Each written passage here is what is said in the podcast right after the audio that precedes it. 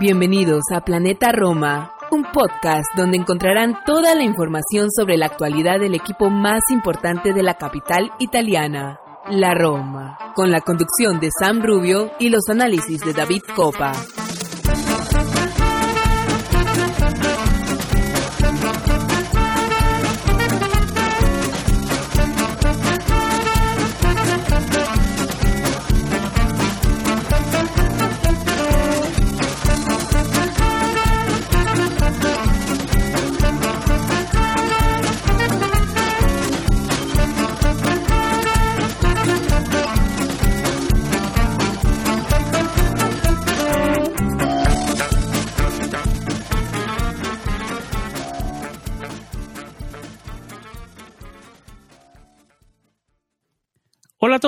Tifosi y alorosi, y bienvenidos a un episodio más de Planeta Roma Podcast, episodio 213 para ser exactos. Hoy no somos dos, somos tres en este barco, eh, en este episodio, para debatir la actualidad de nuestro equipo, que en líneas generales viene de cinco triunfos consecutivos en todas las competiciones. Eh, con un resultado que nos da tranquilidad. El último una victoria de 2 a 0 frente al Slavia Praga, que deja bastantes conclusiones, una tranquilidad, como les digo, en, el torneo europeo. Vamos encaminados a ganar el grupo. Vamos a hablar y debatir de eso. Para eso estamos hoy con David Copa, que eh, va a estar con nosotros, a ver si lo tenemos en línea, y también Santi Boys, como lo pueden ver en pantalla. Vamos con Santi primero, ya que está en pantalla. Santi, creo que es la primera vez que estamos grabando por este formato. Bueno, es el, es el formato del podcast, pero estamos grabando el episodio en vivo esta vez, a ver si llegan algunos comentarios. Santi, un placer grabar en vivo contigo. Eh, ¿Cómo estás? ¿Cómo va todo, amigo? Un gusto, Sam. Eh, también echaba de menos el, grabar junto a ti, después de, varias semanas haciéndolo eh, tan solo David y, y yo. Y sí, hoy muchos de los que nos escuchan le podrán poner cara a, mi voz, por no decir que incluso vosotros, porque no nos habíamos visto en imagen eh, en muchas sí, ocasiones, ¿no? prácticamente ninguna. Entonces yo a vosotros sí que os pongo algo, algo de la barba había visto por ahí por Twitter, pero no mucho más. Algo se intuye, pero poco más. Sí, sí, así que bien, muy contento de estar aquí. Y también está con nosotros eh, el editor principal y, la cabeza de todo lo que es la edición de planetaroma.net y las redes sociales, el señor David Copa. David, ¿cómo estás, amigo? ¿Cómo va todo? ¿Nos escuchas?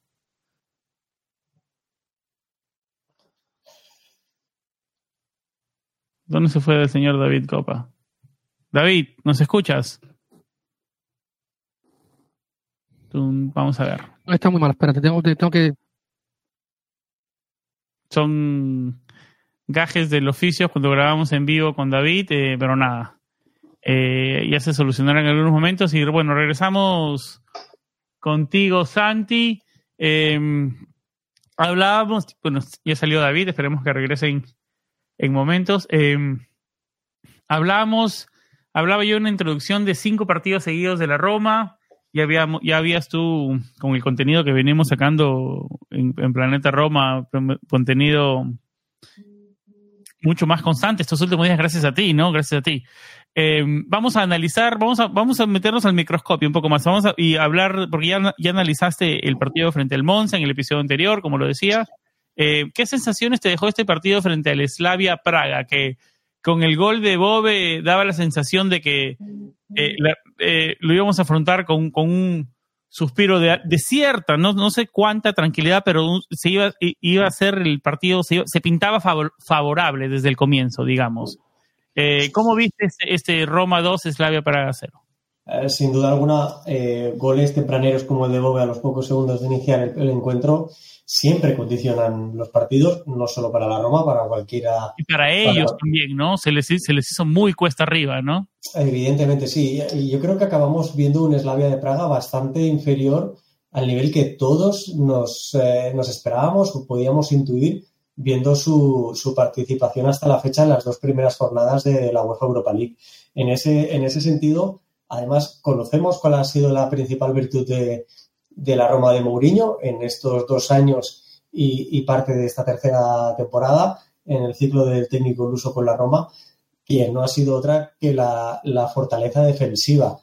Y recordarás que el año pasado, cuando más brilló esta, esta virtud, nos caracterizamos por sacarle un rendimiento y un jugo, exprimir al máximo un solo gol, defendiendo el resultado como auténticos leones. Y esto es lo que creo que se podía intuir con, después del gol de, de Bobe, pero las sensaciones durante el primer tiempo fueron positivas. Y coincido con unas declaraciones que hizo partido Mourinho al respecto. Eh, veo dos, dos, partes muy diferenciadas. Una, no en cuanto a juego, porque a nivel estadístico la cantidad de posesión y pases que, que elaboró el equipo fue muy similar tanto en el primer tiempo como en el segundo, pero en el primer tiempo hubo una sensación diferente. El equipo buscaba al rival, lo buscaba en su propio campo. Los dos goles llegan después de dos robos eh, de compresión del Sarawi, evitando que el defensor se gire y pueda jugar de cara, y a partir de aquí a dando una asistencia a Bobe o a Lukaku, que podemos luego entrar en el golpeo maravilloso del canterano y el movimiento que hace para evitar o conseguir la espalda y por lo tanto evitar la marca en la supervisión del defensor del Slavia de Praga por parte del belga, que también fue exquisito. Pero una sensación muy positiva en el primer tiempo, tanto a nivel coral como a nivel individual, y una sensación en el segundo de que por suerte el Slavia no quiso aprovechar, pero que podríamos haber ido a un partido más sufrido y a un resultado peor del que acabamos teniendo. Por eso yo creo, no, y no, a ver, pero yo creo que sufrimos mucho en Serie A, porque yo creo que hasta los equipos considerados un poco más chicos en Serie A te pueden dar un problema, hasta te pueden meter ese, ese gol del descuento que, te, como que te altera un poco, ¿no? Yo creo que por eso la Serie A es tan complicada, ¿no? Sin que es otro tema de debate, ¿no? Que por eso nos cuesta tanto en un torneo tan largo de tantos partidos en Serie A y tal vez en los últimos años somos un, un equipo de esos torneos cortos, ¿no? De esos torneos de menos partidos y, y, y, y el nivel de los rivales también, ¿no?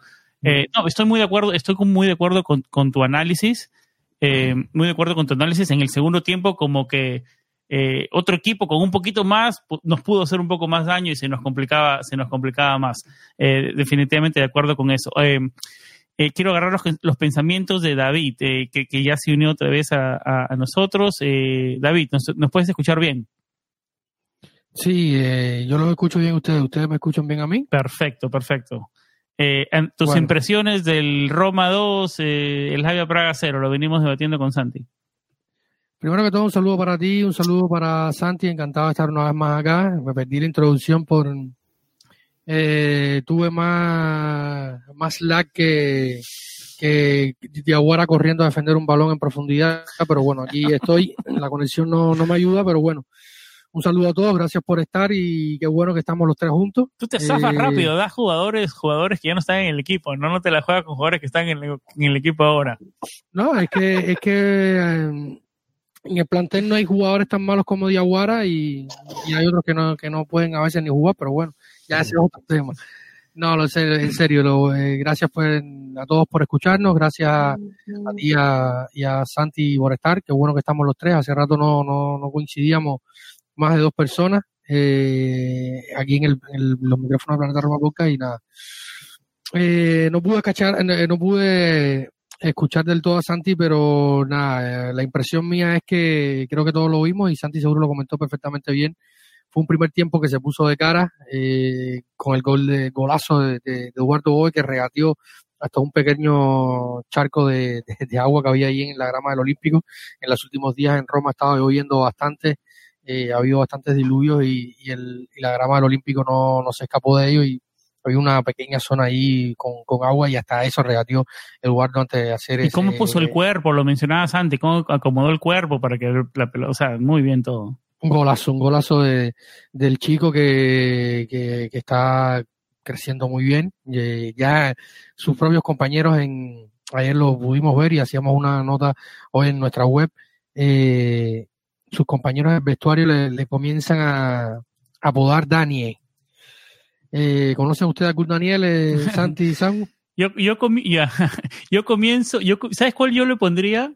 Eh, yo, ¿Sabes cuál yo? Mr. Reliable, Mr. Confiable. Siempre te da lo que te da, te da bien.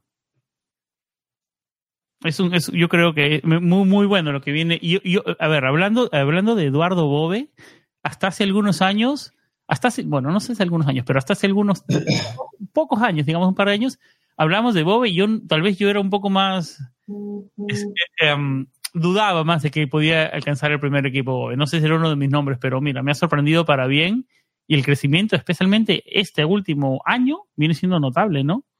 sí, otro, otro de los jugadores que llegó y como Zaleski, su, su transición al primer equipo fue tienes que estar ahí porque te toca y, y gánatela y se la ganó y no nunca desentonó, nunca nunca tuvo una ocasión para decir no merezco estar acá.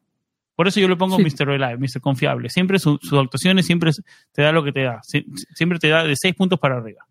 Ese es uno de los, Eduardo es uno de los jugadores que siempre José Mourinho saca pecho de, él y sacará después de, su paso por Roma y en el futuro, porque es un jugador que, como bien dice José Mourinho, cuando estaba llegando él, estaban a punto de hacerle enviarlo a préstamo a la Serie C.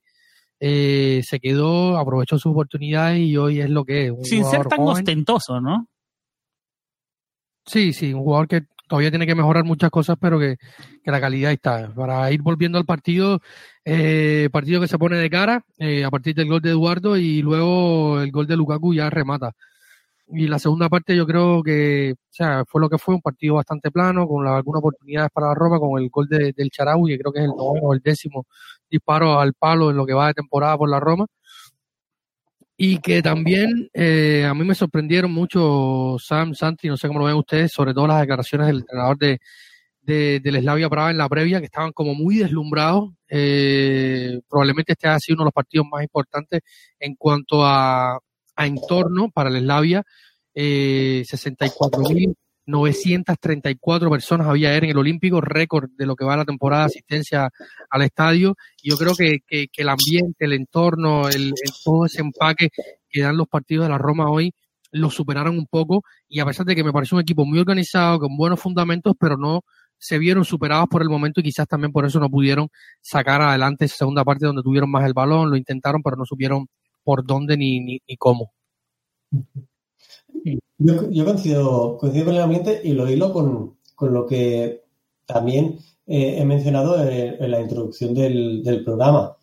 Eh, al final, todos intuíamos que este, y la afición así lo evidenció también acudiendo en masa al Estadio Olímpico, este era el partido clave para que la Roma pudiera eh, tener unas buenas opciones de ser primer, primer clasificado en el grupo de UEFA Europa League y así evitar los 16 avos de final que es lo que el año pasado nos castigó a irnos contra un Red Bull Salzburgo, que en esta ocasión podemos encontrarnos ya no solo al propio Salzburgo, eh, sino a, un equipo de, mayor entidad, como el año pasado cayeron de, en esta ronda un Barcelona, un Sevilla o cualquier otro, otro equipo.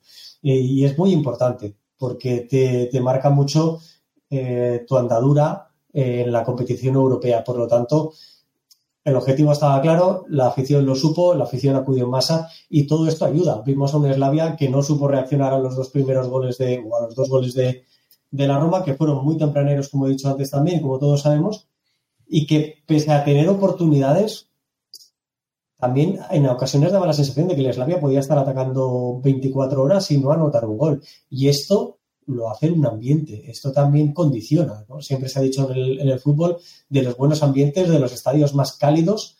Eh, se ha hablado siempre mucho de Turquía, de algunos, eh, de algunos estadios de, de, Grecia, por ejemplo, algunos estadios de Premier. Un buen ambiente que, que, apoya a su equipo siempre, siempre ayuda y siempre, y siempre se deja notar en el equipo rival. Claro. Hablábamos de tranquilidad europea, ¿no? Y ahora, bueno, Estamos viendo la tabla de la Europa League. Tenemos tres partidos, ocho goles a favor, uno en contra, eh, nueve puntos. Tranquilidad europea, ¿no? Nueve puntos. Importante que un, resultado positivo, cualquiera de los dos, porque un empate también sería positivo en Praga, eh, ahora mismo mm, no solo nos certificaría la clasificación matemática como primero o segundo, pero, pero sin duda alguna también nos pone por delante del Slavia en cuanto a diferencia de, goles. Y, en un enfrentamiento, en una hipotética, en un hipotético empate, eh, podríamos resultar beneficiados. Claro. David.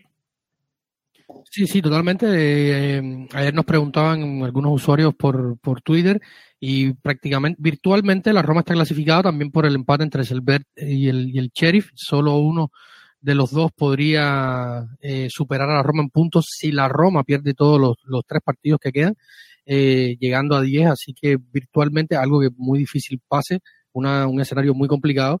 Ya la Roma eh, tiene el pase prácticamente de fase en la mano. Ahora tendrá que decidir si es primera de grupo y como decía Santi, si evita ese playoff, que esos dos partidos contra los rivales que bajan de Champions. Así que eh, muy bien encaminada. Yo creo que a este punto, si nos, nos toca ese partido, estaríamos hablando de, de problemas, ¿no? Porque estamos encaminados para evitar eso, ¿no? Sí, sí, sí, sí. Todo lo que pasa a partir de ahora es una, es una debacle porque la Roma está muy bien ubicada para cerrar primera de grupo ante rivales que han mostrado poco. Y sobre todo, el partido en Praga puede ser complicado porque también la afición es cálida y, y, los van a recibir bien.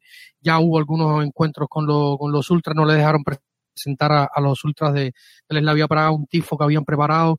Eh, hubo algunos encuentros ahí también con la policía, quizás el ambiente está un poco caldeado allá en República Checa, pero o sea, más, más allá de esto. Yo creo que con el triunfo que nos queda en casa y un empate en República Checa, donde uno afuera, yo creo que aseguramos el primer No, perdiendo incluso en Praga, después te quedan Sheriff eh, en casa y Servet fuera. A lo que me refiero es de los nueve puntos que nos toca jugar con cuatro más, yo creo que aseguramos el primer puesto. Posiblemente, muy posiblemente. Pero bueno, eh, estamos encaminados en lo que se refiere Europa League, ¿no? Son, son momentos de, para, para, para ir buscando, eh, buscando la forma. Y bueno, los rivales en esta, en este momento, bueno, lo, hablábamos también desde un comienzo, ¿no? Que este, este, grupo fue favorable desde un comienzo, ¿no? Em, algo, algo más que quieran decir del partido. A ver, vamos a, nos metemos en, nos metemos en, porque tenía por acá, antes que cambie, antes que cambie la tabla, eh, hicimos una encuesta ayer, ¿no, David? En, en Planeta Roma, eh, para, de actuaciones individuales, y acá la tengo. Eh, el ganador fue Estefan El Sharawi con 52.2% en todos los votos que tuvimos. Eh, con Eduardo Bobel, segundo mejor jugador, con 33.3%, Lukaku con 13%, y Llorente hizo la lista con 1.4% de, de, los votos. de acuerdo que el Sharawi fue el mejor jugador. ¿Están de acuerdo con esta lista? voy contigo, Santi, primero. Sí, sí, puedo, puedo estar de acuerdo. el Sharawi fue clave eh, en los dos robos, en las asistencias y por lo tanto en ese primer tiempo que al que incluso podríamos llegar a reducir el encuentro, eh, fue de los jugadores eh, más destacados. Cuando, cuando se rompe esa dinámica es cuando de presiones que el Sharawi encabezó en el primer tiempo cuando empieza a flaquear bastante más la Roma a nivel defensivo. De todos los que hay, Sarawi ya lo hemos comentado, Eduardo Bube, solo un primer tiempo, lo mencionabais anteriormente, el crecimiento del jugador. Un jugador cuando tiene minutos tiene la capacidad de demostrar si está preparado o no. Y como tú decías, Sam, eh, Bobe en ningún momento está desentonando, en ningún momento está anunciando no tengo la capacidad, no tengo la calidad para estar aquí. Así que, estamos de enhorabuena de tener gente joven eh, romanista y que, y que puedan ser los estandartes de este equipo eh, en un futuro próximo. Eh, sin ir más lejos, Bobe a nivel defensivo no lo vamos a descubrir. Tapa muy bien las líneas de pase y demás. ganó casi todos los duelos que tuvo y a nivel de juego, lo único que creo que le falta... Es punto fuerte, sabe dónde ubicarse, dónde estar parado, dónde presionar, sí. Y, es algo muy importante, es un jugador que ocupa mucho, mucho espacio en el, en el, terreno de juego y es algo que tú necesitas cuando los de delante no defienden y las coberturas defensivas eh, eh, plaquean. El segundo tiempo, uno de los problemas que tuvimos son las coberturas defensivas. Hubo jugadas en las que, por falta de calidad, el no encontraba su hombre libre en el costado opuesto. Y ahí estaba libre porque el interior no defendía, bien sea Aguar, bien sea Paredes no llegaba, Cristante que iba con la lengua afuera, absolutamente igual. Ayer Cristante fue el jugador que más balones perdió. Nos pasa eso el fin de semana frente al Inter podemos estar en problemas, claro. Estamos, absolutamente cao. Y Bobe, en este sentido, es un jugador que te garantiza eh, ser un equipo más compacto, reducir esos espacios porque no negocia los esfuerzos, los va repitiendo constantemente. A partir de aquí, el crecimiento con balón es el debe que tiene el jugador, aún con muchísimo tiempo de, crecimiento, y, es donde debemos intentar que crezca. Claro. yo creo que es más fácil, yo creo que si tú tienes que escoger, eh, tengo un proyecto, tiene los conceptos de los conceptos tácticos bien preparados, se pueden pulir, claro, y lo que tiene que trabajar es lo, digamos, lo, técnico un poco más, ¿no? Eso es más fácil que, que, que, tenga bien lo técnico y mejorar lo táctico. Eso es mucho más difícil, ¿no? Probablemente, porque, porque además eh, dependerá mucho de con quién lo rodees. Eh, es importante tener una planificación, tener un equipo en el que los recursos se vayan complementando entre sí. Yo siempre he dicho que Renato Sánchez es en cierta manera viene a ser un perfil Bobe.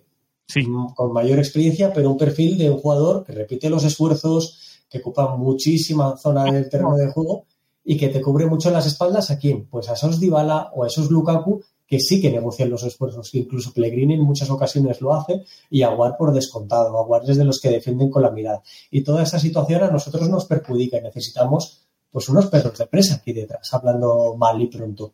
Y Bobe o Renato son ese tipo de jugadores. Coincido contigo. Si tú lo rodeas de buenos jugadores que quieran tener el balón, él poco a poco irá creciendo. Va a ser más fácil crecer en ese sentido que en el opuesto. David. Sí, yo mm, ya para ir eh, dándole continuidad a la conversación, más allá de, los jugadores obvios eh, que mencionamos, no sé cómo lo ven ustedes, pero a mí me gustó mucho, por ejemplo, Shelly, me gustó el partido de Shelly, me gustó el partido de Miles Villar, que habíamos comentado acá en la previa con, con Santi, hablando un poco del futuro de la portería. Eh, con confianza en los pies, es Villar, ¿no? Tuvo una salida ahí un poco...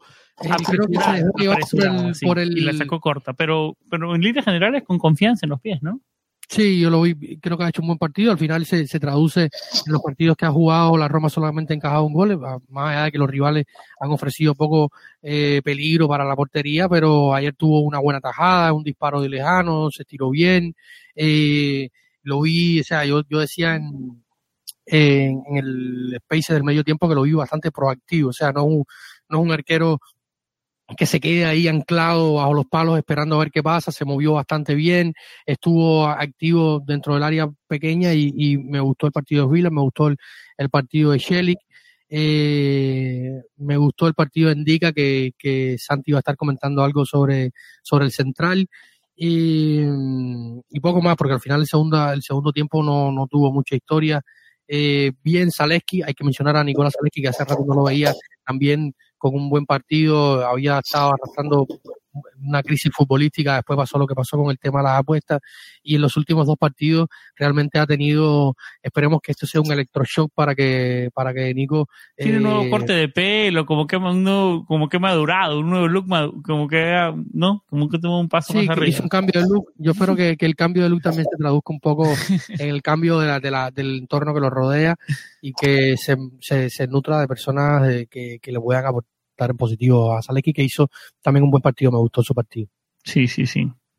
El cumpleaños de Stefan el Sharawi, ¿no? Hoy, 31 años para el faraón. parece más, parece más, pero son 31. Más, ¿no? Porque ese, ese, ese, ese, ese Sharawi de 17 años del Milan se ve tan lejano. ¿Qué año fue eso? 2012, por ahí. Claro, no más. No me acuerdo. Por ahí, hace más de una década. Debutó muy joven, debutó muy joven. Debutó muy joven. Lo pintaba, en ese Milan pintaba un año, tuvo un año, me acuerdo, su primer año en el Milan fue pintaba para ser la nueva superestrella mundial, ¿no? Eh, pero bueno, el gran Stefan El Sharawi que tuvo un buen primer instinto con nosotros antes de irse a China. Antes, de irse a China fue nuestro mejor, para mí fue nuestro mejor jugador esa temporada. Después se fue a China, regresó, le costó un poco. Eh, cuando muchos pensaban que su tiempo en Roma ya había terminado y no tenía mucho que aportar, acá está, siendo debutó el Charawi, debutó el Charawi en la Serie A con el Genoa en una victoria de un Genoa Kievo Verona en 2008 con 16 años y la mano de Gasperini. 2008, estamos en 2023 y recién tiene 31 años. Y el mismo peinado. Una eterno, el mismo peinado. sí, em, sí, muchos pensaban también que ahora eh, su, su, su, su, rol en Roma, y no sé si es debatible, no sé si están de acuerdo conmigo, muchos pensaban que su, su rol en Roma iba a ser el super sub, el, el, el, diferente que entre el 60 minutos y te puede cambiar un partido, ¿no? Pero ahora está demostrando que lo puede hacer ese de titular. Sigue vigente. 31 años, ¿no? O sea, le da, todavía le da para tiempo. Mientras se mantenga sano, que ha sido su problema, creo que, que estaría todo perfecto. Hubo un momento en que parecía que se perdía, pero la, temporada pasada fue una resurrección completa Elcha y, y, en lo que va esta se está confirmando. Sí. ¿Santi? Sí, yo estaba pensando en, en, su tramo final de la temporada anterior, que fue realmente bueno y que con el que creo que se ganó a todas luces la, la renovación y su continuidad en la Roma. Y, y bueno, pues el inicio de, de este curso Quizás ha sido algo más dubitativo porque no ha tenido minutos eh, importantes, pero poco a poco los va, los va aprovechando. Yo mencioné en el anterior programa, es importante que esos jugadores que salgan desde el banquillo sean capaces de, agitar los encuentros y lo ha hecho el Sarawi recientemente. Creo que la, la actuación de Sardar Azmoun en el partido contra el Monza también fue positiva, a igual que en la misma línea que la de Zalewski, que si van sumando de a poco esas, esas actuaciones buenas, pues un día los pones de titulares y son capaces de rendirte. Y insisto, el primer tiempo del Sarawi me parece clave para entender esta, esta victoria ante el Slavia Praga. Sí, correcto, correcto. Eh, algo más que decir del Roma 2, Slavia Praga 0, buenas sensaciones en torneo europeo. Eh, algo más que decir antes de ir moviéndonos, porque el fútbol no puede, se viene un rival complicado en unos días. Eh, te, comento un par de, situaciones que, yo vi y que me parecen, me parece interesante. Creo que en el primer tiempo el equipo estuvo mucho más junto.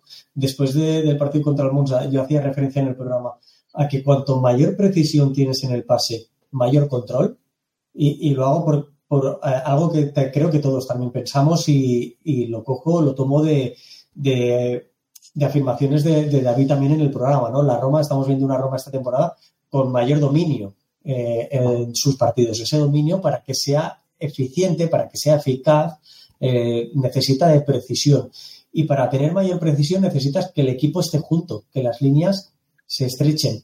Y en el primer tiempo creo que logramos ver una Roma en ese aspecto, que presionaba arriba de una forma mucho más conjunta, sin darle tiempo al Slavia de Praga a girar, a darse la vuelta. Eh, luego, cuando tenía el balón, no se precipitaba, no hacía las conducciones que critiqué del partido contra el Monza de, de Spinachola a la aventura pura y dura eh, y que generaban, al fin y al cabo, en ese, en ese partido una quincena de pérdidas solo en un jugador. Y esto en el primer tiempo se vio, se vio una mejora bastante clara a nivel coral, a nivel del conjunto. En el segundo tiempo esto se perdió al no hacer buenas presiones, al lanzar presiones descoordinadas. El Slavia de Praga podía encontrar un hombre libre con facilidad en el centro del campo, que éste se girara, que condujera o que incluso filtrara un balón. Y por ahí nos hicieron muchísimo daño, enfrentaron uno a uno, que si os, si os acordáis o, o si os pudisteis dar cuenta, durante el segundo tiempo, a quien atacaban constantemente arrastrándolo y sacándolo de posición fue Indica. Sabían que defensivamente podía ser nuestro eslabón más débil y todos los ataques los hicieron a través de Indica. Ahí lo limpiaron un par de ocasiones a nivel defensivo. Eh, el nivel defensivo de Llorente. ¿no? Sí, sí, es lo, que, es lo que te digo. Nosotros íbamos a presionarles a ellos cuando les presionábamos no lo hacíamos de forma conjunta, hubo incluso varios gestos de algunos jugadores reclamando que la presión se hiciera porque uno iba pero el otro no continuaba. y, eso, y eso permitía que el Slavia con dos pases encontrara fácilmente el, jugador libre en el centro del campo por carril central y a partir de ahí a conducir, ya sea en transición, ya sea en pase, eh, y, encaraba, porque el, delantero de ellos... Lo dejaba enfrente del arco, con ya, claro. Eso es el delantero de ellos caía a buscar un poquito más ese esférico, obligaba a Indica que lo persiguiera y ahí en ese uno contra uno Indica mostraba su debilidad. Con balones, es otra, con balón es otra cosa, con balón, y antes lo, lo ya anunciaba David, con balón las estadísticas de Indica son cada día mejores. Eh, en, el, en la tarde de ayer, en la tarde-noche de ayer en Roma, fue el mejor pasador con mayor porcentaje de acierto, un 94% de acierto, que es muy bueno, juntamente con, con, Diego Llorente, pero es que Indica fue el jugador que más, que más metros eh, progresó con el balón a través de, mediante sus pases y los porcentajes de acierto de Indica, tanto en corta distancia, media como larga, son de los dos o tres mejores del equipo durante todo el partido. Entonces, mm. esto es muy importante. Te da control, te da seguridad, te da no perder el balón. Y en ese aspecto, Indica sí que está evidenciando ser eh, de los mejores del equipo. Además, de, si recordáis el año pasado, una de las eh, virtudes o, elementos que destacábamos de, Roger Ibáñez, que ha sido muy comparado y a principio de esta temporada no hubo nada de paciencia con Indica porque se decía que no jugaba, venía a sustituir a Ibáñez y que por lo tanto empezaba ya a desconfiarse de la calidad del Costa Marfileño. Eh, Indica fue el jugador que más, que más acarreos hizo en el partido, que más distancia recorrió con el balón, algo muy habitual en la, temporada pasada de Roger Ibáñez. Así que creo que con balón estamos eh, forjando a un muy buen elemento y a un muy buen recurso para el equipo. Nos falta, pues, que vaya aprendiendo a nivel defensivo. Lo opuesto que mencionábamos antes de Bobe.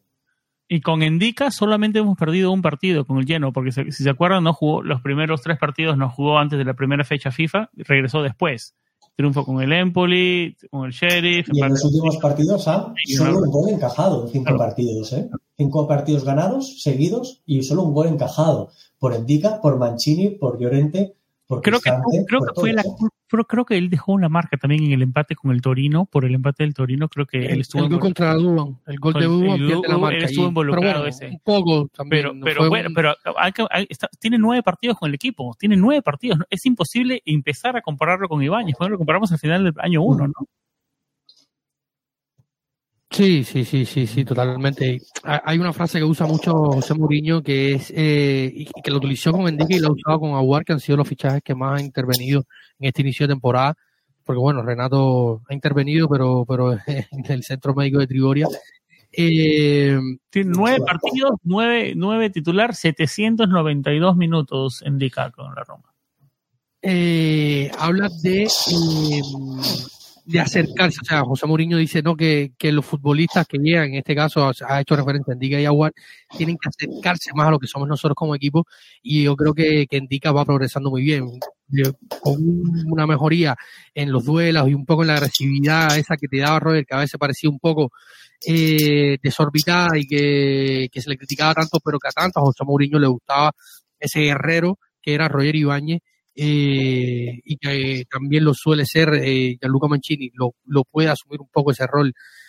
Eh, Iván indica, la Roma tiene una defensa tremenda porque el Mancini hace muy buenos partidos, o sea, es un tipo que siempre cumple, que con balón también es muy bueno, o sea, es una lástima, es una lástima que no podamos ir el fin de semana a San Siro con Mancini, Smalling y Indica porque yo creo que, sea, la, el, la solidez defensiva y la forma de enfrentar el partido cuando tienes que defender a, a, Durán y Lautaro es sin duda otra, otra manera completamente diferente. En línea con esto nos preguntaba Mario en Twitter el estado actual de Smalling y, y ayer José Mourinho eh, fue bastante claro. Le preguntaron al final de la, de la mesa de prensa varios eh, periodistas sobre el estado de Smalling. Ya él había hablado en la previa también de Smalling y le preguntaron, eh, ¿está, ¿está para el domingo Smalling ya terminada la conferencia de prensa? Y él irónicamente respondió, ¿para qué domingo? Eh, es muy difícil ahora mismo saber cuándo volverá Chris Smalling, está teniendo un problema de, los tendones, un problema que le produce dolor y todo pasa por, por lo que él pueda soportar ese parte de dolor. Ha estado trabajando, alternando el trabajo con el primer equipo pero sin aumentar las cargas, sin, sin hacer ejercicios profundos ni, ni nada, un, trabajo muy ligero, eh, que imagino que sea parte de una fase de recuperación. Y yo, yo decía ayer en Twitter que me da la impresión de que, que esto eh, inevitablemente podría terminar en una operación, esperemos que no, pero cuando estén temas palabras mayores y, y, dolores, o sea, pero es que le ha dado, o sea, desde el primero de septiembre nos juega en Molin contra el Milan ya ha dado prácticamente cuántos, dos meses de descanso y, y Smalling siguen en las mismas. Sí, sí, es un misterio. Mientras más tiempo pasa, más misterio, peor pinta todo. Y tiene que, de alguna manera hay que solucionarlo. No sé si está teniendo una terapia eh, precaucional. Pero si estamos hablando de operación David, pero, pero es que lleva un jugador que lleva dos meses, tiene una edad y no mejora un tema del tendón, no, o sea, yo no soy médico, si, si hay algún médico en la audiencia, por favor que nos dejen sus comentarios y sus opiniones en cualquiera de las plataformas que nos escuchan y nos diga, porque, o sea, realmente es, un, eh, ah, es, es, es, es, difícil saber en el punto en que está Smalling ahora mismo de cara a la vuelta. Eh, y os, os lanzo yo una pregunta a vosotros si, si Smalling finalmente acabara teniendo ese, ese final eh, que ahora mismo estaba eh, lanzando como hipótesis eh, David de, una operación, ¿reforzaríamos el, equipo en, en, enero? ¿Nos veríamos obligados a ello? Porque es cierto que aquí entraría ya en liza Maras Kumbula, pero Maras Kumbula estando en buenas condiciones no contaba demasiado para, para Mourinho viene de una lesión que lo ha tenido fuera de los terrenos de juego mucho tiempo y la prueba la tenemos ahora, a la que se nos ha lesionado dos jugadores, dos defensas, teniendo tres centrales en el terreno de juego, hemos hecho cortos, nos quedamos solo con dos. Eh, se nos junta ahora una sanción por una, eh, un cortocircuito de los que también mmm, nos tiene acostumbrados Mancini y es que con quién vamos a defender. ¿Veríais la necesidad de reforzar con un central? Yo creo que sí, yo creo que sí, yo creo que sí. Dale, no, no, y, y, y, se va en enero a la Copa de África, un mes, con suerte, pensando que Costa de Marfil salga eliminado en la fase de grupos, que es muy difícil que pase, porque Costa de Marfil tiene un equipo para avanzar en la, en la Copa de África. Por lo tanto, eh, si Smalling no mejora, hay que correr a taparse rápido en enero con un defensa. Se ha hablado de, de un parche, un parche este fin de año. Sí, mínimo, un parche hasta fin de año, eh, tipo Diego Llorente, un jugador que, que te puede dar cierta eh, confia o sea, confiabilidad en la saga. Se ha hablado mucho en los últimos días de Eric Dyer, que un jugador que conoce Pero Eric Dyer es defensa central, ¿no, ¿no, es mediocampista? Creo que ha pero, jugado. Pero ha jugado muchos minutos de, de central, inicialmente de centrocampista, pero ya con Mourinho ya jugó muchísimos partidos de, de central en defensa de tres. Y Amazon Prime estuvieron, se les vio, sí, sí, sí, trabajando juntos. Eh, bueno, es un tema que empieza a preocupar al romanismo, ¿no? Porque si hablamos de la defensa central, el año pasado fue nuestro punto fuerte, este año comenzó con dudas, ¿no? Ya no es el punto fuerte, y ahora se, en las últimas fechas se viene recuperando, inclusive sin Smalling pero no nos vemos tan amplios en defensa central ahora que empezamos a ver si Smalling no regresa, indica esa bendita Copa de África en enero, eh, que no solamente es... No, es más, nosotros no lo veníamos sufriendo hace mucho tiempo, ¿no? Lo sufrimos con Yerviño, me acuerdo, después no me acuerdo con quién más, con... con, con con Keita. Con Keita, el 20, ¿te acuerdas? Con Keita, Yerbita. Hace mucho tiempo ya pasó de eso, que no veníamos Así, sufriendo. Entre los, entre los titulares no recuerdo. Salah, Salah fue también, ¿no? Sí. Salah, fue, sí, sí, sí. O sea, bueno, ya ha pasado un tiempo de, de, desde que no tenemos ese problema, digamos. Ahora lo volvemos a tener con Endica, que es inoportuno, ¿no? Con lo que viene, con lo que le viene pasando a, a Smalling, porque como lo decían, eh, inclusive en su mejor momento, cuando estaba bien, eh, Kumbula no y, y, y, digamos, en los minutos que tuvo, que le dio confianza a Mourinho, no era mucho de la confianza en Mourinho, pero en los minutos que tuvo no demostraba. Entonces, y ahora que regresa de una operación o de una lesión tan complicada, este, viene el, con, con Kumbula viene el factor si está listo mentalmente, eh, la rodilla, cuánto va a presionar, cuánto, cuánto va, cuánto, cuánto gradualmente va a ir mejorando esa rodilla, o si ya está completa, y si está, digamos, sana 100% físicamente, pero mentalmente cuánto le va a costar llegar y meter 100%. O sea, es un, no es un proceso largo y, y para, para que al final de cuentas el producto final sea un jugador que va a estar ahí nomás, no, no sé, no sé, yo creo que sí va, vamos a tener que como mínimo ir al mercado en, en, si no mejora lo de Smalling y encontrar, encontrar un parche, una solución, un parche, digamos, entre paréntesis, ¿no? Porque un parche con, con proyección, que digamos que tal vez termine funcionando como lo vino haciendo Llorente. Eso, eso fue un parche que terminó funcionando, ¿no? Esa es la idea, ¿no? Voy contigo, Santi. Yo, e, es que cuesta ser ambicioso en el mercado, en el mercado invernal, porque si nos ponemos a pensar la edad de Smalling, eh, Kumbula no nos ha funcionado realmente o no ha evidenciado ser el jugador que le, le adivinábamos el potencial eh, en su etapa con, en, en Verona. Así que incluso la necesidad probablemente sea la de tener un Llorente está cedido eh, por el por el Leeds y, es cierto que nos está dando buen rendimiento, pero, pero Llorente no es un jugador quizás con el que pudiéramos ir a disputar partidos de Liga de Campeones con, con esas mismas garantías defensivas. Puede formar parte de la... No digo que Llorente sea mal jugador, ni muchísimo menos, ni que no esté capacitado para formar parte de, del primer equipo. Simplemente quiero decir no, lo que tú quieres decir es esto, a ver si te entiendo. Que quieres que el titular juegue el jueves o el miércoles su partido de Champions y que él, juegue, que él juegue el sábado frente al Salernitana. Que, que sí, que, sí, claro. Sí, sí, puestos a, Yo creo que todos coincidiríamos en que si debemos incorporar un jugador, realmente, si nuestro objetivo es ser equipo de Liga de Campeones, necesitamos aumentar el nivel defensivo. Claro, claro. Yo creo que por ahí va también, ¿no? Si mira, si el año pasado, cada año, cada año un, nivel mundial, ¿no? Dybala, ofensivo, Lukaku, ofensivo. Yo creo que por el otro año puede, podría ser un defensivo, ¿no?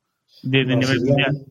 Pero pues ya, pero estamos hablando de eh, verano, ¿no? no estamos, bueno, faltan muchas cosas que pasen, pero si seguimos con esa, con ese, con esa, con eso de que los Friedkin vienen trayendo un jugador superestrella cada año, de la forma que sea, comprándolos por préstamo, en gratis, de la forma que sea, pero llegando a un perfil alto, yo creo que podríamos apuntar a un perfil defensivo también, ¿no? Es factible, es este yo creo que indica de a uno. Yo creo que indica de a uno. Pero al, eh, nivel tan grande de los otros, no sé. ¿eh? Es que tampoco hay mucho más. Eh, la, son 24 años. ¿eh? Indica tiene 24 años y, y, esas estrellas más contrastadas a nivel europeo tienen todos una treintena de años. Bueno, bueno, la experiencia. Sí, yo lo decía, yo lo decía también por el hecho de, del, del cortejo que tuvo Indica en, verano. Eh, Paris Saint Germain, Milan, Napoli, eh, tuvo ofertas de la Premier y al final la Roma se lo lleva. Te, lo Temprano en el mercado, no había ni comenzado el mercado, ya la Roma lo y, no, y no es, eh, no sé, no sé si ustedes eh, que tienen una conexión más ventajosa que la mía, eh, Santi, a lo mejor tú también te acordarás, eh, cuántos partidos te hace Evan Indica en, en la Bundesliga antes de llegar a la Roma. O sea, no, no era Antonio Rudier, que con suerte había jugado, creo que lo hablamos alguna vez aquí en este podcast, había, había jugado, ¿cuántos? 50, 60 partidos, como mucho, con el Stuttgart antes de llegar a la Roma. Evan Indica es un jugador con un recorrido dentro del fútbol, eh, no a altas cuotas, no con muchos reflectores y mucho marketing, pero un, un defensor consolidado. O sea, comparado como llegan Rudiger, el propio Roger Ibáñez, que había jugado 10 minutos en Europa cuando llegó a la Roma, eh, en ese sentido lo digo, ya pensar en un jugador tipo Dybala, Lukaku, eh, para que se entienda, para la defensa, no sé, tendría que ser que Skriniar le vaya muy mal en el PSG y termine reculando eh, en la Roma.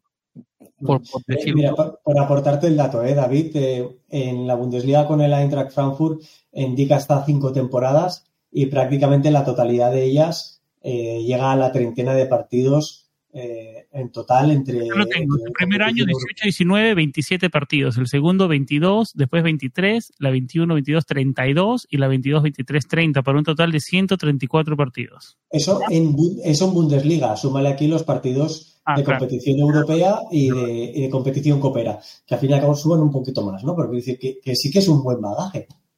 Sí, sí, es verdad. Yo da datos de la, de la Bundesliga.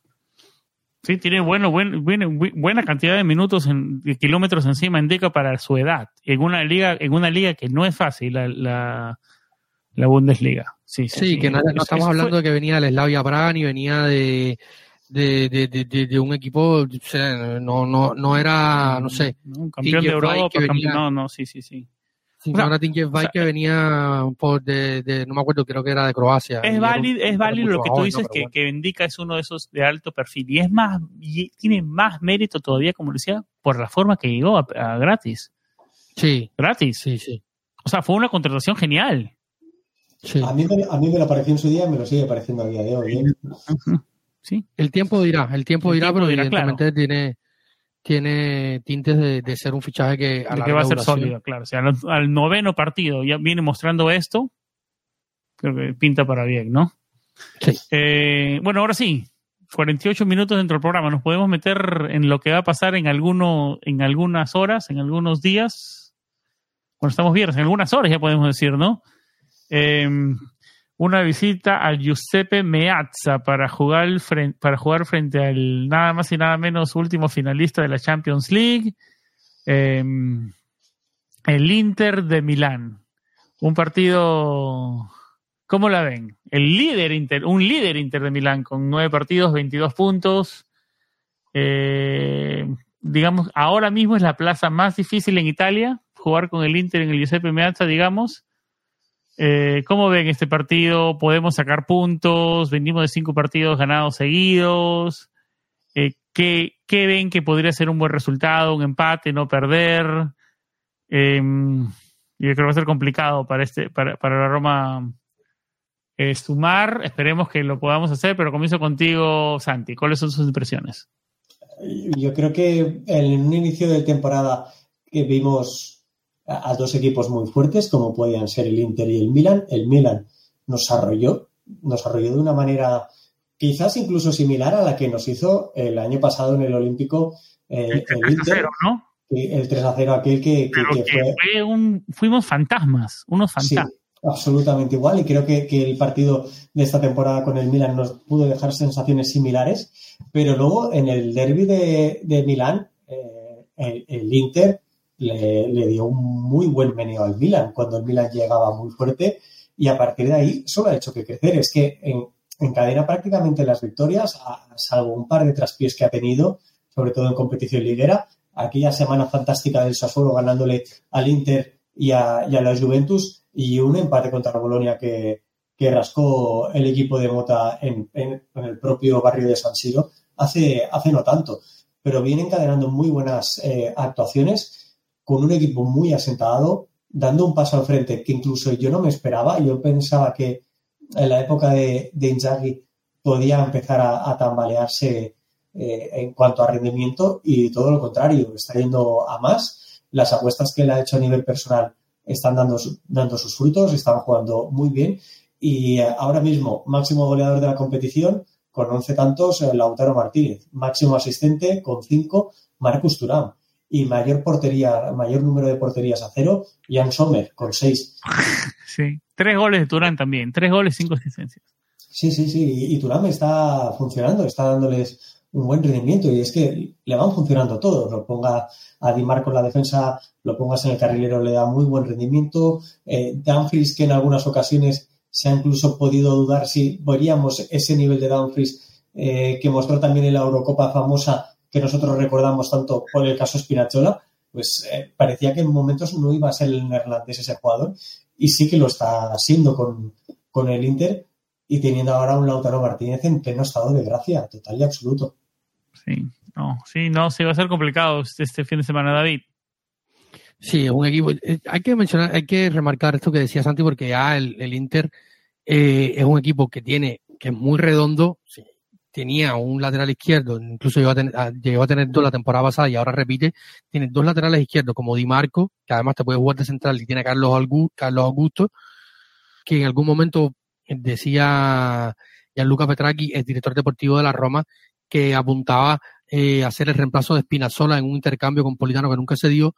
Tienen a Carlos Augusto, tienen a Di Marco y la posición derecha era la floja y Denzel Dumfries ha aparecido esta temporada siendo el Denzel Dumfries que todo el mundo esperaba que iba a ser cuando llegó al Inter. Entonces se redondea más el equipo con un Lautaro en estado de gracia, eh, fichan a Fratesi, o sea, un equipo que tiene muchos recursos, que además eh, que Mourinho siempre se queja, todos los conocemos, sabemos cómo es José, no es un secreto para nadie, pero que además, como dice José Mourinho, y, y en este caso yo creo que, que es que cuando una de las veces que más razón tiene y que menos en cuenta se le toma, por, por ser su discurso habitual, pero es un equipo que, ante el Red Bull Salzburgo el, entre semana, el martes rotó cinco o seis jugadores.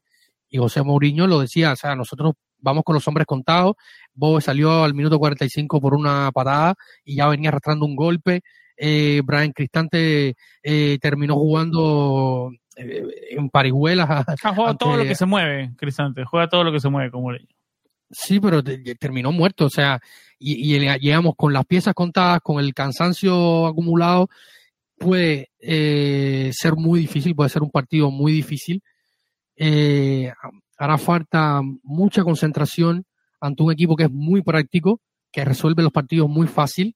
Eh, no es el gran equipo, no es un equipo muy vistoso, no es un equipo eh, que te apabulla con un gran juego, pero es muy resolutivo. O sea, nada más, nada más hay que ver su champion y hay que ver eh, también las individualidades. No, sé, recuerdo creo que era el, el, los goles, el partido de los goles de, de, de Lautaro contra la Salernitana, estuvieron, creo que estaban 0 a 0 hasta el minuto 60, 70 y algo. Entra Lautaro Martínez y te hace cuatro goles de suplente. O sea, no, la Roma no es la Salernitana, evidentemente, pero están las claras de un equipo que tiene, eh, tiene soluciones a nivel individual y a nivel colectivo. O sea, por lo tanto, es un rival muy difícil que, que tiene para tiene, tiene armas con que hacerte daño.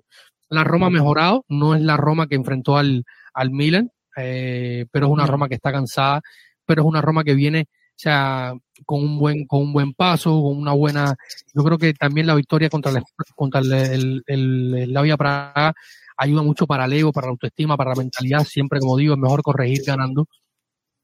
Y afrontar este partido con este nivel de autoestima puede darte un plus extra de energía a los jugadores y José Mourinho es un tipo que también sabe sacarle esto a, a, sus jugadores. Yo creo que, esto sin duda puede ser algo importante ante un rival que, que no tiene, tiene muy poco, muy pocas individualidades, o sea, muy pocas eh, brechas, Santi lo, podrá a lo mejor explicar mejor, eh, tiene muy pocas flaquezas, eh, pero que se le puede hacer daño, si no pregúntale al Boloña, que casualmente en un partido, después de jugar entre semana, también jugaron contra el Benfica, que es un rival mucho más exigente, le logró sacar eh, los dos puntos en, a domicilio. Así que es un equipo que se le puede hacer daño, pero que es muy peligroso. Y es un partido que también llega con un, con un contexto extra que, que juega en contra.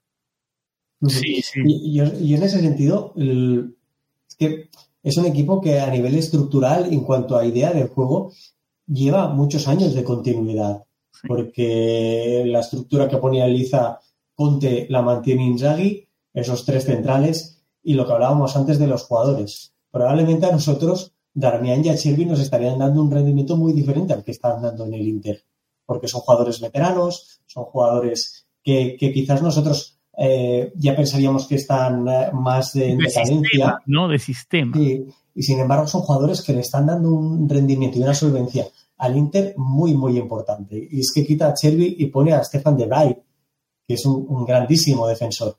Eh, eh, la llegada de Benjamin Pavard esta temporada le da un empaque defensivo y una experiencia a este equipo eh, absolutamente maravillosa. Y el centro del campo.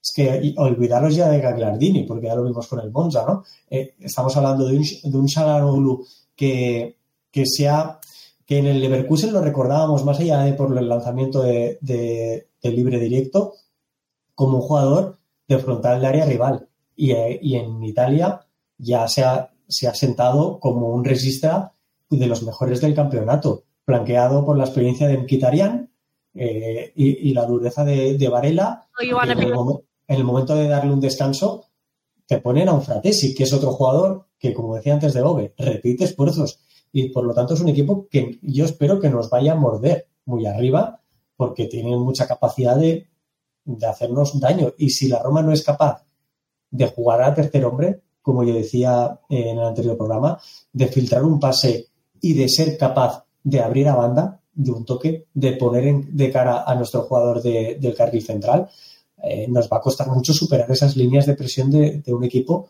tan sumamente bueno. Yo sin miedo a equivocarme, no sé, esta es mi opinión, contundente y rotunda, es el mejor equipo no de esta temporada, probablemente la mejor plantilla de esta temporada, también la tenían la anterior temporada y también lo tuvieron la anterior temporada.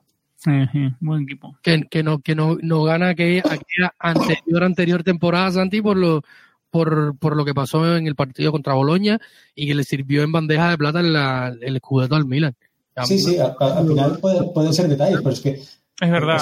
Es un, equipo que llega a final de Champions y creo que, eh, que a nivel estructural y de club viene trabajando muy bien el crecimiento que ha ido teniendo paulatinamente, llegando primero a Europa después de varios años de ausencia con Spalletti y a partir de aquí crecimiento, eh, ganar la, con la competición con, con Conte.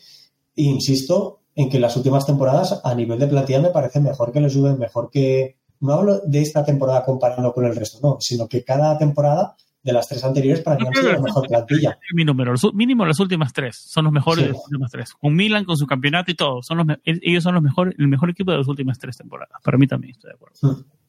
Y tienen pinta de que pueden mantener eso todavía, pueden sostenerlo. Si esperemos que podamos sacar un resultado alentador, digamos, este domingo en Giuseppe Meazza. Eh, algunos temas más que, que, que, podamos, que, toquemos, algo que, que quieras decir. De cara, de cara, al partido, le, le, quería preguntar a ustedes dos, lo, lo hacía, hacía la pregunta, una pequeña encuesta en nuestro grupo de Patreon, que dicho sea de paso, un saludo a todos nuestros Patreon. Muchas gracias por siempre apoyarnos y seguir eh, apoyándonos, valga la redundancia, en esto oh. que hacemos. Eh, recuerden que si quieren convertirse en un Patreon de Planeta Roma, simplemente tienen que ir a la web de patreon.com slash Planeta Roma y allí encontrarán eh, nuestro espacio y las diferentes formas de, suscripción que va desde un dólar hasta tres dólares y le dará algunos beneficios como la como entrar a este grupo de WhatsApp eh, eh, exclusivo para Patreon, contenido extra, análisis, eh, post partidos y en la previa, comentarios y, sobre todo estar en contacto con toda la redacción de Planeta Roma. También pueden descargarse la app de patreon.com y eh, buscar Planeta Roma y ahí también comenzar a, seguirnos y, y comenzar eh, a apoyar a este proyecto que con tanto trabajo, sacrificio siempre mantenemos, que es un proyecto, como siempre digo, de hinchas y para hinchas, tratando siempre de explicar y entender la Roma, dando un contexto más cercano a, nosotros. Y, se vienen sorpresas buenas en Planeta Roma. Sí, sí, tendremos, tendremos ahí un par de sorpresillas ahí en el, en el tintero. Vamos a ver si. Hay un anuncio importante mañana en la mañana en, las redes sociales de Planeta Roma, así que estén atentos. Sí. Y, y eh, preguntaba a Santi y Sam, eh, ¿Aguar o Bobe para el partido contra.? Yo creo que está claro porque si está Llorente en defensa, Llorente, eh, Mancini indica y eh, Brian Cristante, por lo tanto, en el medio del campo con Leandro Paredes, eh, una camiseta titular se la discutirían eh, Aguar y Eduardo Ove. Yo creo que, que, por lo que hemos venido hablando es una pregunta redundante, pero bueno, más eh, vale la pena poner, sacar la colación a quién elegirían entre Aguari y Bobe para el partido. Voy yo rapidito antes que se expanda Santi. Yo creo que la, respuesta se cae de Maduro. Para mí es Bobe. Necesitamos llenar esa media cancha, tapar líneas, porque yo tengo la impresión de que vamos a correr atrás de la pelota la mayor tiempo del partido. Entonces vamos a cortar líneas, vamos a cerrar espacios y yo creo que Bobe es el hombre para esto. Yo, me quedo con algo que dijo Santi hace rato. Eh, a Aguar le gusta mirar. Sí, a mí, a ese es el gran problema que me preocupa que sea que se vuelva, que siga siendo un cono en fase defensiva y que lo superen muy fácil. Y entonces, Por eso. Eh, que se muestre en otro partido y que, que también este partido no es para Mourinho. Necesita estar Bobe ahí cortando líneas, metiendo presión en el medio campo, llenando espacios. No sé, Santi. Eh, yo creo que Aguar. Ah, elabora, elabora. Mm, porque creo que, que yo pondría a Bobe porque eh, yo pondría a Bobe por, el hecho de que considero que Aguar difícilmente nos va a dar el rendimiento que desearíamos y que esperaríamos o necesitaríamos. Pero creo que Mourinho elegirá Aguar porque sin Dybala en el terreno de juego y sin Pellegrini va a seguir pretendiendo que sea el argelino, el franco-argelino, ese jugador que, que, mejore las jugadas. Y algo que no está sucediendo, pero creo que puede, ir, puede insistir en esa, en esa idea. No pero no puede ser el Sarawi ese jugador. O Cristante, yo estaba pensando en Cristante. Pero es otra función, Cristante más atrás. Es que, es que Cristante está, está tan metido en defensa últimamente.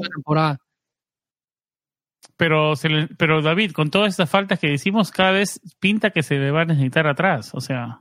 Pero está Paredes. Si, si sales con Paredes reyista, con Boe y con Cristante de, de interiores, podrías dar, devolverle un poco ese rol eh, a Cristante que estaba intentando verle José Mourinho inicio de temporada a, Brian. De hecho, no recuerdo el partido que hizo el golazo que hizo. Y también anotó contra Genoa. O sea, devolverle un poco esa, esa vocación ofensiva o, no es el. A mí me gusta, a mí, me cuesta sacar. Eh. me cuesta sacar a Brian de esa posición porque también se siente cuando no está ahí Brian. Roma lo siente, pienso yo.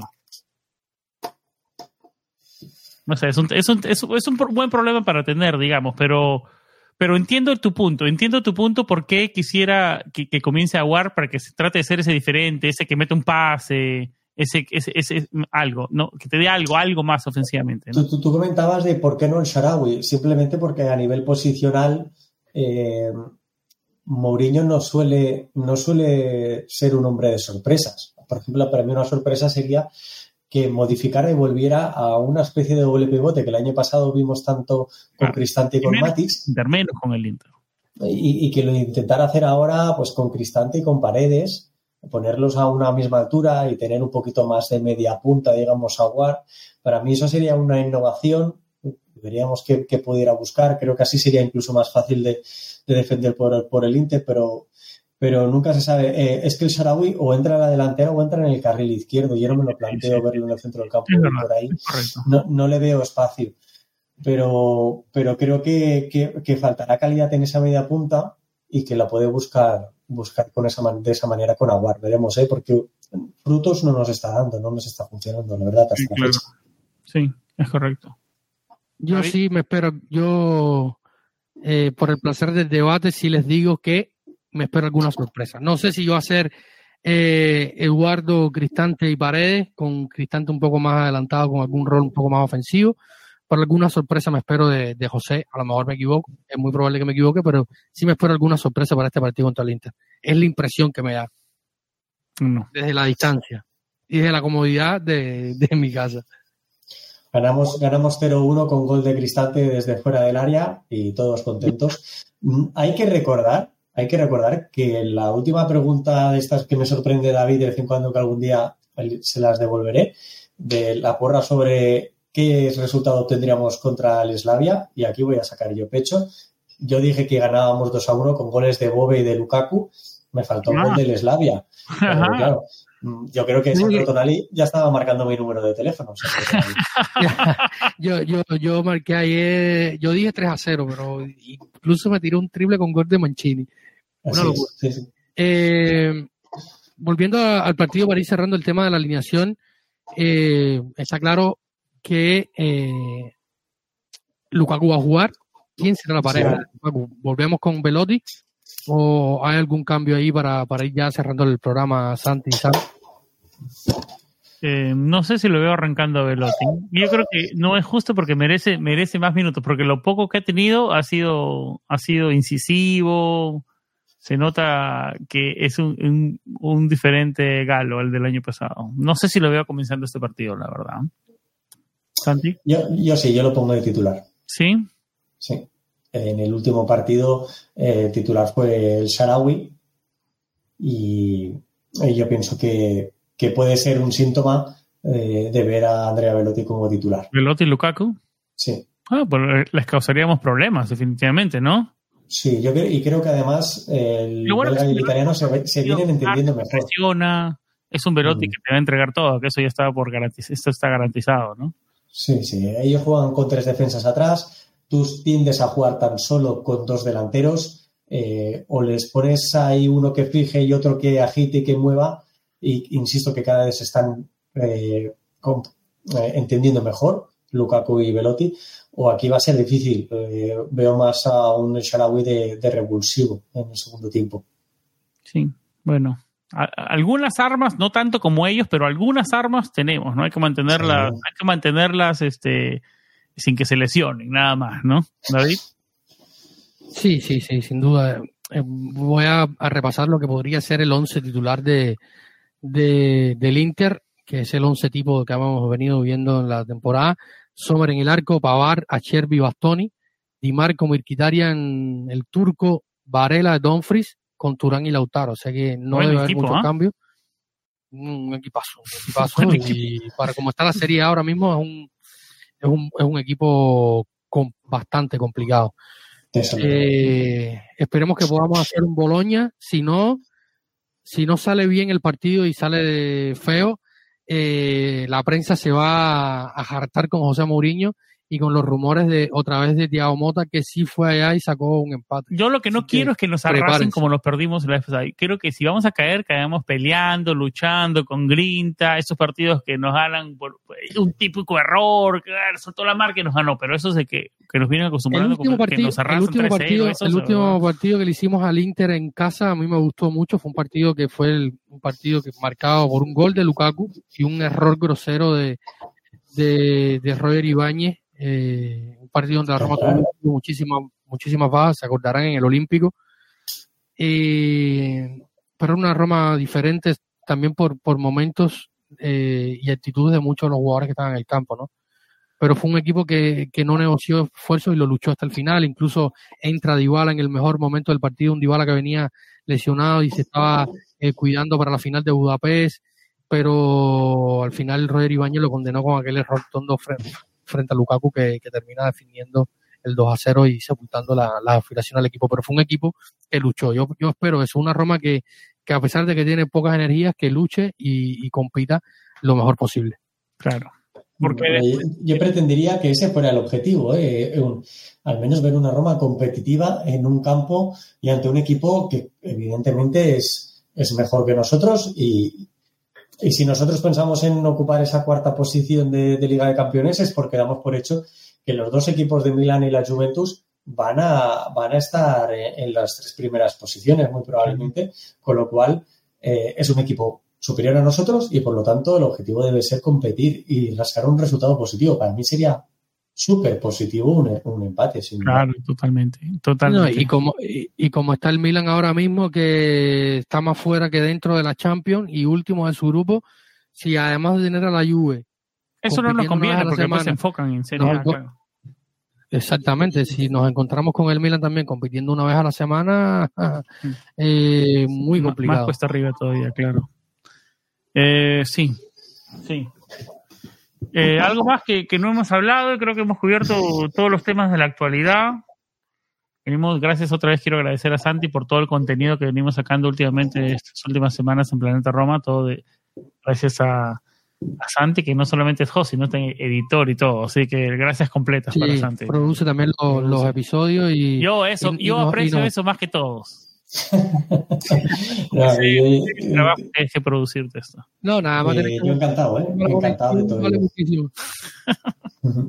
Y eh, encantado de, de participar, de, de sumar y, y sobre todo de pues poco a poco ir, por ejemplo, yo soy, yo soy muy insistente porque me gusta, siempre hablo a nivel de comunidad. Creo que tenemos la oportunidad de ser la, la comunidad hispanohablante eh, más grande de uno de los equipos más grandes, porque la Roma tiene muchísima gente detrás a nivel de afición. Es de los más grandes de Italia y, creo que, que- también en el, mundo y la prueba somos nosotros. Yo hablo desde España, eh, tú, Sam, estás en Estados Unidos y, y, y David está en Cuba. Creo que somos la, la- la prueba de, de hasta dónde puede llegar ¿no? la afición por la Roma. Entonces creo que tenemos una oportunidad de, sumar, de crecer, de aprender todos y divertirnos y hablar de, la Roma, que es lo que nos gusta. Por eso siempre agradezco los comentarios que nos dejan en los programas que se cuelgan en YouTube, en iVoox o, en Twitter, que, son las herramientas donde yo más consulto si nos han dejado algo- algún comentario o no, como, como fue el caso de, de Julián Pérez en este último programa en, la plataforma de iVoox. Para mí es un placer. Sí, sí, sí. No, yo a veces, yo, y no lo hago muy seguido, me meto a ver las estadísticas de Planeta Roma, de a ver de los, los países donde nos escuchan y la verdad que es increíble, es increíble de todos los países, hasta no, no hispanohablantes, en África, en, en, no sé, en Polonia, en Japón, deben haber hispanos, ¿no? Por, me imagino por allá que Sí. hinchas de la Roma. Trivia, tri- les, les traigo una trivia. A ver, uy, madre mía, a ver. Eh, en el partido que debuta Estefan Alcharaui, porque me quedé viendo un poco de, de Estefan Alcharaui, en el campo, por mi cuenta y, y los que conozco, o sea, los que tengo identificado en este momento, eh, ese, en ese momento en el campo habían jugadores que hoy son hasta, te voy- les voy a decir, uno, dos, tres, eh, tres entrenadores, o cuatro, si se quiere cuatro jugadores en ese, ese partido, ese Kievo eh, Genoa, había cuatro jugadores en ese equipo lleno que hoy son entrenadores o han sido entrenadores en los últimos años. ¿Se atreven a tirar a disparar algún nombre?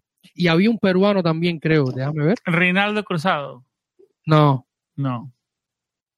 ¿En, el, en, el, qué, ¿En qué equipo? ¿En el Genoa decías? En el Kievo, un peruano en el Kievo. Reinaldo Cruzado, tuvo que ser ese único. Bueno, espérate, déjame revisar, no vaya a ser que sea de otro país, porque no me acuerdo. no, ay, no te voy a decir ni el nombre porque me vas a matar. Eh, eh, no se me ocurre, pero se me, vamos, eh, seguro que habrían jugadores que incluso aún están. En el, el día que, que, debuta el Charawi, en, debuta en un, en un Kievo Genoa.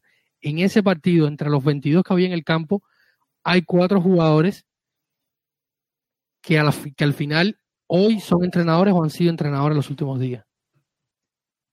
Eh, Gilardino. No.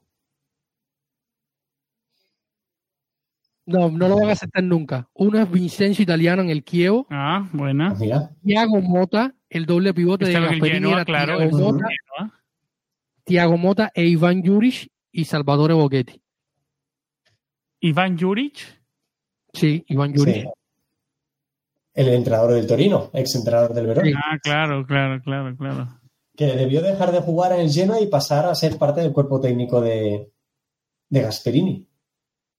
Creo que, creo, que, creo que, fue así. Después estuvo, empezó su carrera. Es como Iván Yuri, bueno. hablando de Iván Yuri, ya me estoy estirando y ya creo que estamos cerrando, pero estoy tirando temas. Es Iván Juric, un nombre que les gustaría en, en la era post-Muriño, un nombre que les gustaría que se maneje en la era post-Muriño. A mí como fútbol sí, a los Freaking como perfil, eh, o sea, un tipo polite de eso presentable no, porque los arranques que tiene Iván Yuri, que cogió por el cuello al director deportivo del Torino, David Bañat, y le sonó tres cosones. No sé si a los Fresky le gusta mucho eso. Pero bueno, eh, si fuera teniendo en cuenta solo fútbol, probablemente. Ah, para mí su labor en Verona como, como Genoa, eh, perdón, como, como en Turín, es muy positiva. Yo no la vería, no la vería mal tirada. A mí tampoco. A mí se debería mínimo poner en la mesa el, el como candidato. Mm. Bueno, chicos, eh, ¿algo más? Eh, antes de ir cerrando este episodio, no me quedan muchos minutos a mí también. No. Estamos a contratiempo. Saludo para todos los que nos escuchan. Saludo a Mario, el Mario, arroba el Mario en Twitter que nos escribió, nos hacía un par de preguntas. Esperemos que queden respondidas. Gracias a todos los que nos escuchan. Gracias a todos los que siempre están conectados. Recuerden compartir, dar like, suscribirse, dejar sus comentarios, opiniones, qué les gusta, qué no les gusta, qué les gustaría que hiciéramos, qué les gustaría que no hiciéramos. En fin, siempre eh, es importante esta relación de, retroactividad con todos ustedes que nos escuchan y ya son 213 programas. Esperemos que el 214 sea con un tono positivo y bien arriba. Exactamente. Y, sí, como les dije hace un rato, manténganse informados a nuestras a nuestras plataformas porque se vienen noticias interesantes. Nos hemos asociado, están llegando finalmente después de tiempo, están llegando los sponsors a Planeta Roma, así que van a haber novedades pronto, pronto. No quiero dar mucho. Mañana en la mañana creo que David tiene preparada la primera novedad, así que voy dejando el suspenso por ahí. Mil gracias, Antis. Mil gracias, David. Está, me, puedo acostumbrar a grabar los tres. Me, divertí muchísimo. Se pasó volando la hora de 16 minutos. Eh, muchísimas gracias. Eh, como lo dice David, esperemos que la próxima vez que nos, nos escuchen través de los micrófonos sea con un tono positivo, que tenga un gran comienzo de fin de semana y como siempre, lo más importante, Forza Roma. Chao.